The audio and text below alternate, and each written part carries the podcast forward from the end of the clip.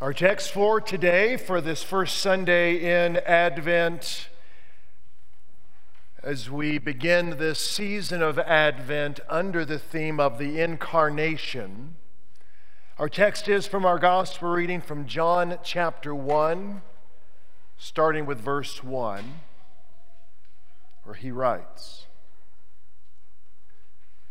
In the beginning, was the Word.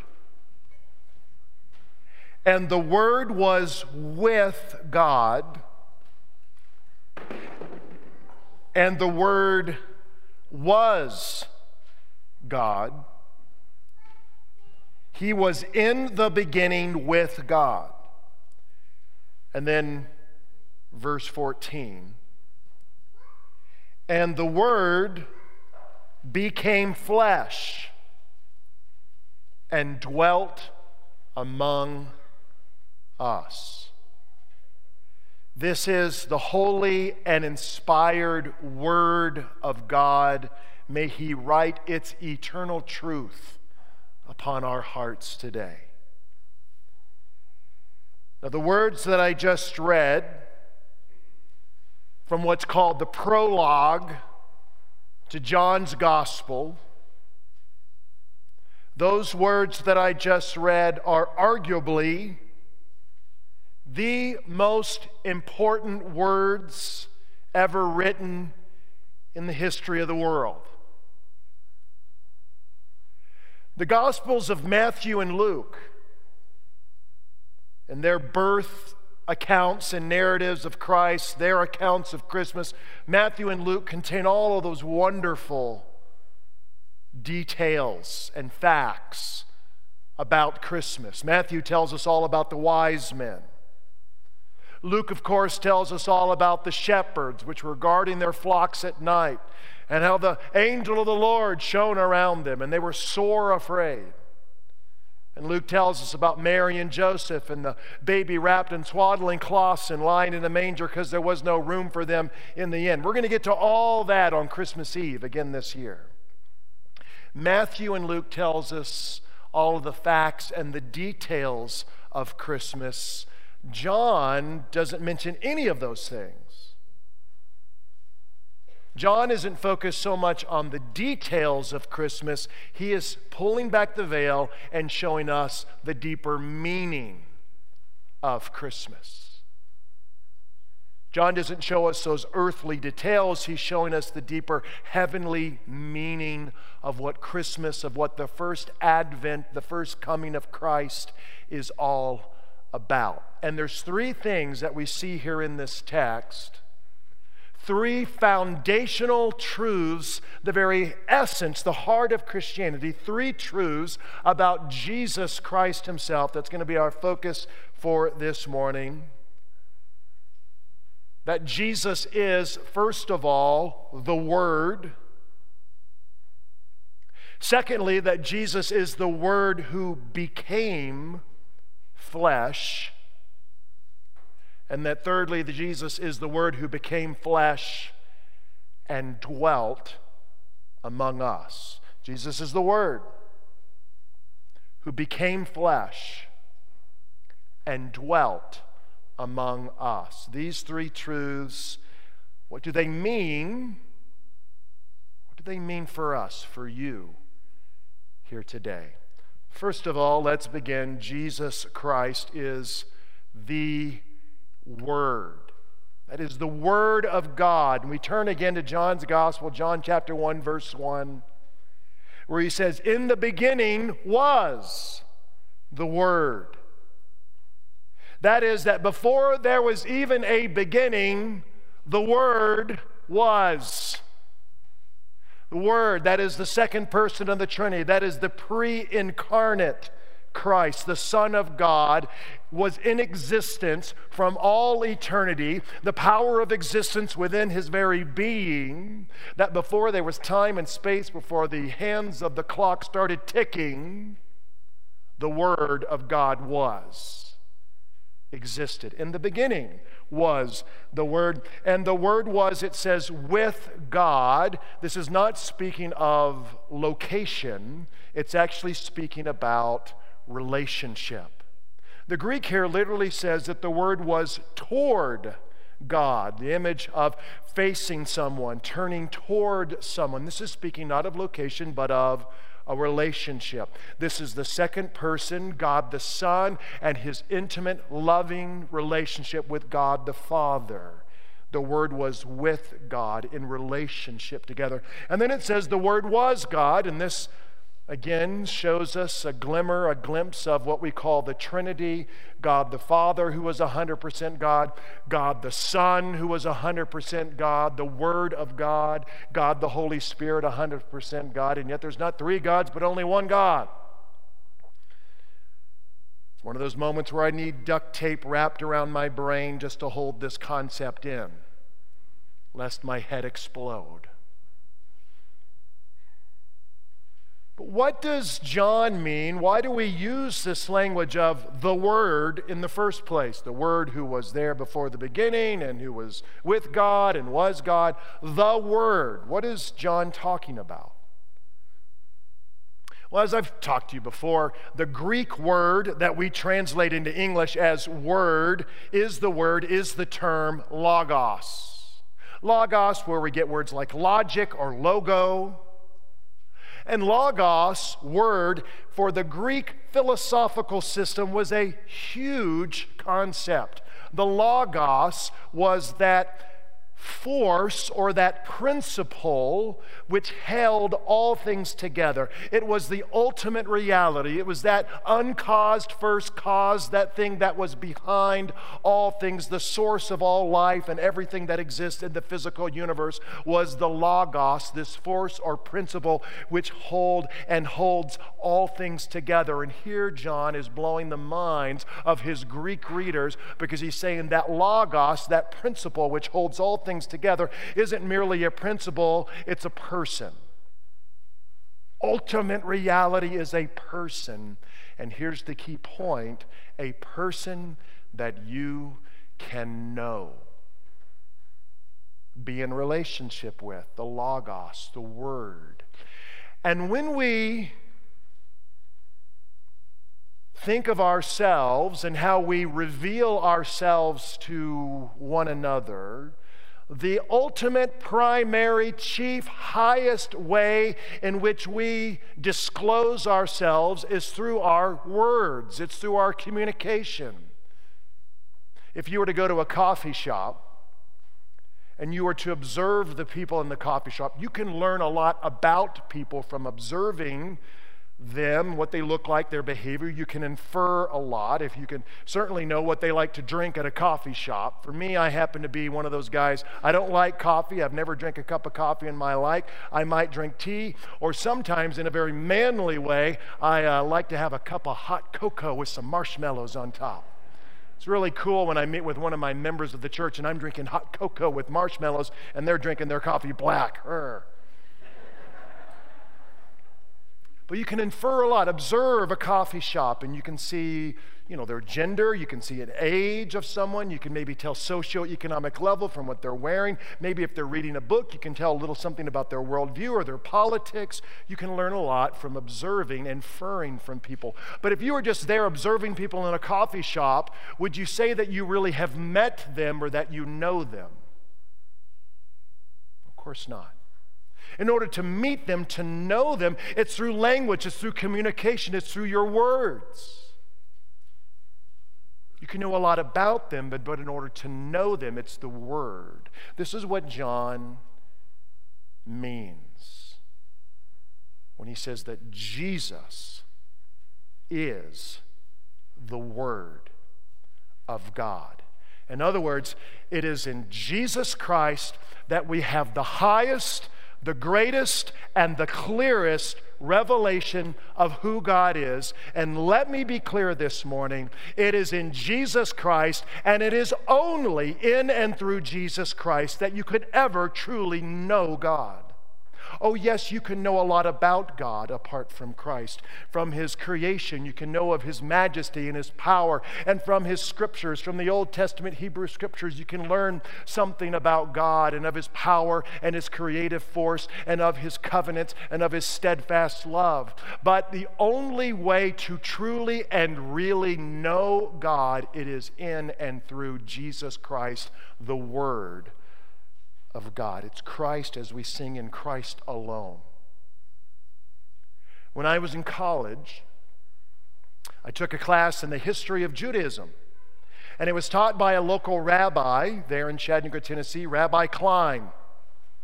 And Rabbi Klein announced to the class that if anyone needed extra credit, they could attend a Sabbath worship service at his synagogue. And if they needed extra, extra credit, they could attend one of his Bible studies afterwards. Unfortunately, I was a student who needed extra, extra, extra credit.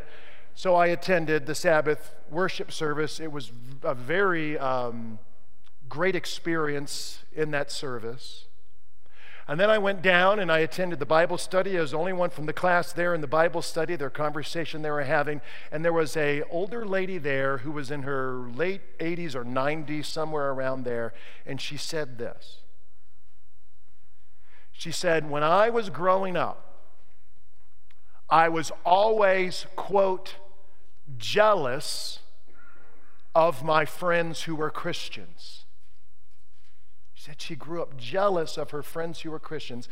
And she said the reason why is that when she was growing up, her conception of God was of this old man with a long white beard who sat atop a high mountain throwing down lightning bolts. And that's how she conceived of God. Now, in that image of God, do we learn something about God? Yes. An old man with a white beard conveys his eternal nature, it conveys his great wisdom. On top of a mountaintop conveys his transcendence or his holiness. Throwing down lightning bolts certainly we learn something of God's power, glory. She said, I had grown up as a little girl always jealous of my friends who were Christians because that was the conception she had of God, the old man on the mountaintop. And she said, quote, my Christian friends had Jesus. Whoa, am I hearing this?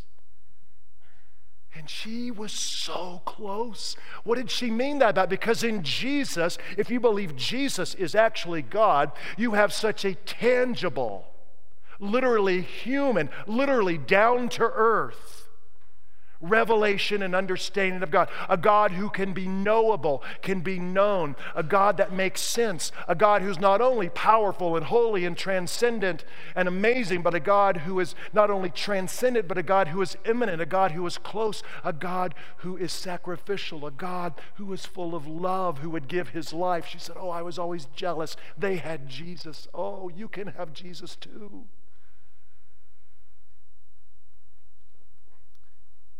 Jesus, as the Word of God, is the ultimate revelation of who God is and the only way to really know Him. And can I say, as a quick aside, the last people on the face of the earth who would ever create the idea of a God becoming a human a God of becoming a baby in a manger, the last people to make that up would be the Jewish people of the first century. After all that they had been through, the last people to create that and make that up was Jews of the first century. And yet, not only did they create that, but thousands upon thousands of them were convinced it was true. Just as an aside. So, Jesus is the Word who became flesh. What does that mean? And what does that mean for you? That the Word of God became flesh. Well, it means that God chose willingly to put himself in a form that's pretty soft and kind of squishy.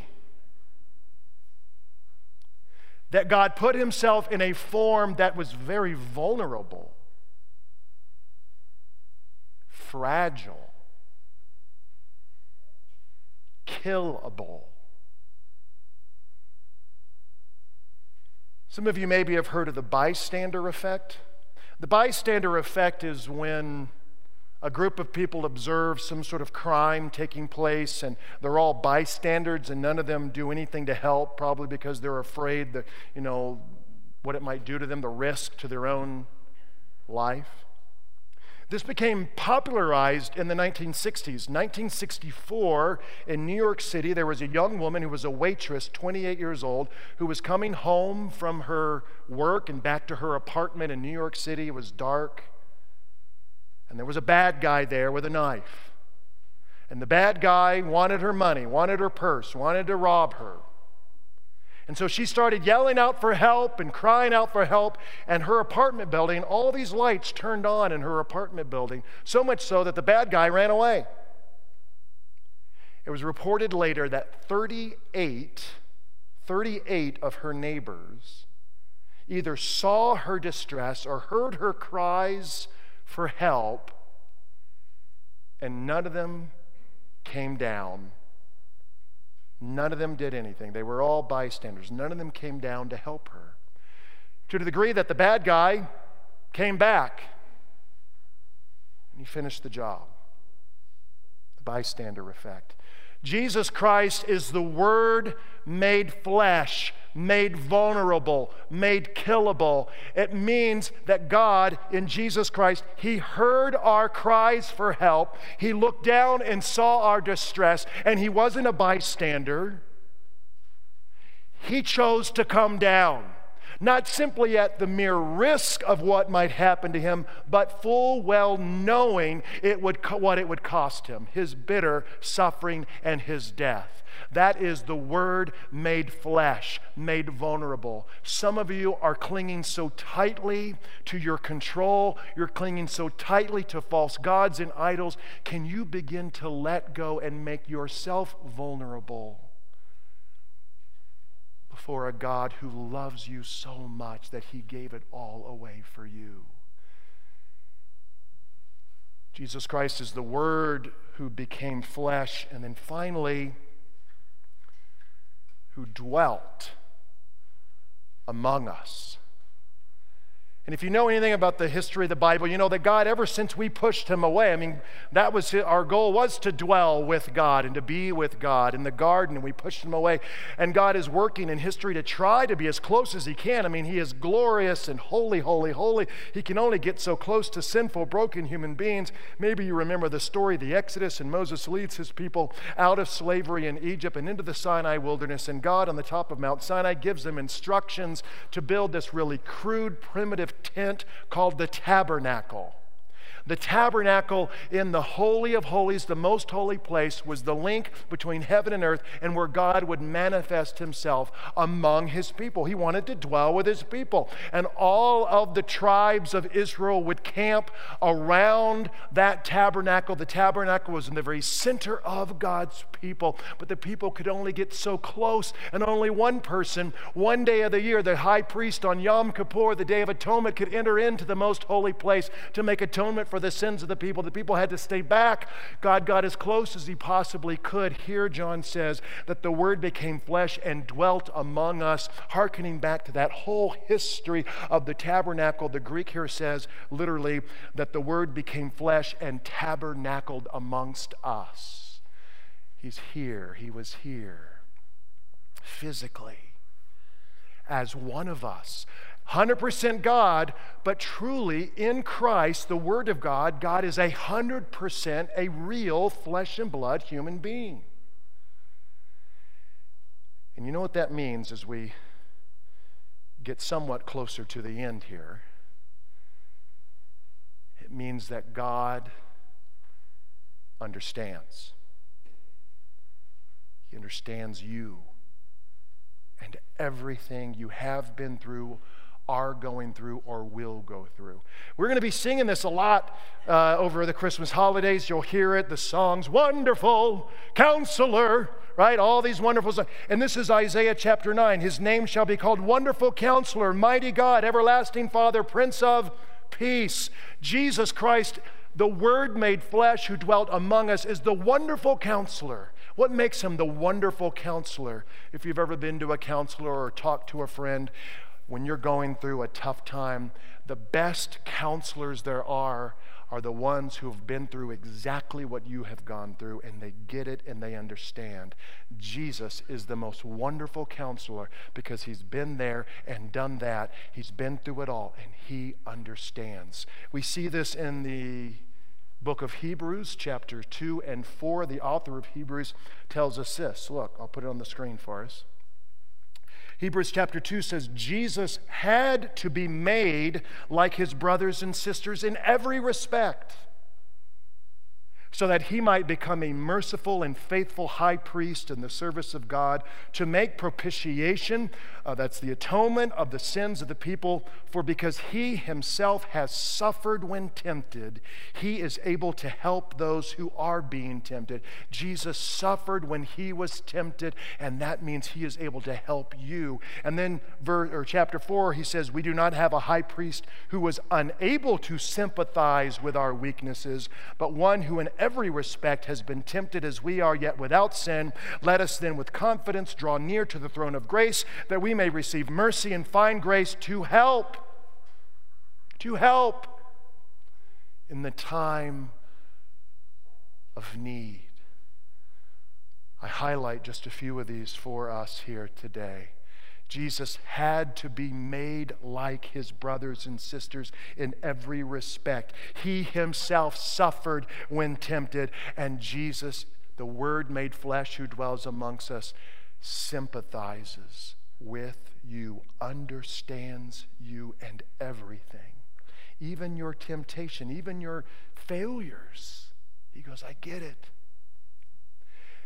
Back in the spring, you know, a lot of you know I was having some different medical problems, one after another, and it starts to get to a guy. I was having lower back problems that was uh, they were wanting to send me to surgery, and I was having the, the, the vertigo and dizziness and foggy brain and, and tinnitus, loud ringing in my ears. And that ringing was going on for several weeks, and it was keeping me up night after night. I didn't know how to mitigate the sound at the time.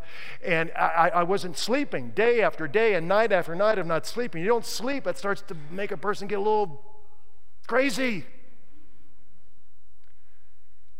Night after night and anxiety, and I was starting to have shortness of breath, and I didn't know this was what an anxiety attack is like, okay? Never had one before. And it was a Saturday night, and it would be night after night of no sleep and the anxiety and shortness of breath. And it's a Saturday night. I'm supposed to be at church the next morning and leave for vacation the next day. And how am I going to do all of this? And I ended up not going to church that day. Thank you, Pastor Nate and Pastor Micah. But I ended up at the urgent care and I was at the urgent care, and the doctor came in, and Leah was there. And I told him what was going on, and the shortness of breath, and not able to sleep, and the ringing, and the dizziness. And he said, I had the exact same thing about a year ago. He said, It's terrible. It's terrible. And just the fact that he understood, he got it. Whether or not he could help me or not, he understood what I was going through. Anxiety subsides, beep, beep, you know, more normal pulse. And if that's true of an urgent care doctor with Kaiser, how much more true is that of the great physician of Jesus Christ, the wonderful counselor? He knows. The Word made flesh who dwelt among us knows what it means to be poor, knows what it means to go hungry, knows what it means to be homeless, knows what it means to not sleep, knows what it means to be lonely, knows what it means to be betrayed, knows what it means to face death. You ever felt lonely? God understands. You ever be betrayed? God understands. Are you facing death? God understands. And you turn to Him and you cry out to the wonderful counselor. And as we truly wrap up here, let me say some of you might say, Pastor, I've done that. I've turned to Him. I pray. It feels like God isn't there. It feels like maybe He's abandoned me. I say my prayers and it feels like no one is listening at all. You know what's amazing? John chapter 1, verse 1, when John says, In the beginning was the Word, and the Word was with God, and He was God, God the Father, God the Son, that relationship, the Word made flesh who dwelt among us. It means that God even understands what it's like to feel like God doesn't understand. God even understands what it feels like to pray and to cry out to Him and feel like God isn't listening. God understands that. You remember Jesus in the Garden of Gethsemane who falls down on his face, he falls down on his knees, and over and over, Father, please take this cup from me. Father, if you are willing, take this cup from me. Father, if you are willing, please take this cup from me. God understands. Totally. Oh, Matthew, Luke, those wonderful details of Christmas here in John, this Advent, we're focusing not just on the details of Christmas, but the deeper meaning of Christmas. The Word, Jesus Christ, made flesh, who dwelt among us. He is that light which shines in the darkness, and the darkness has not and cannot overcome.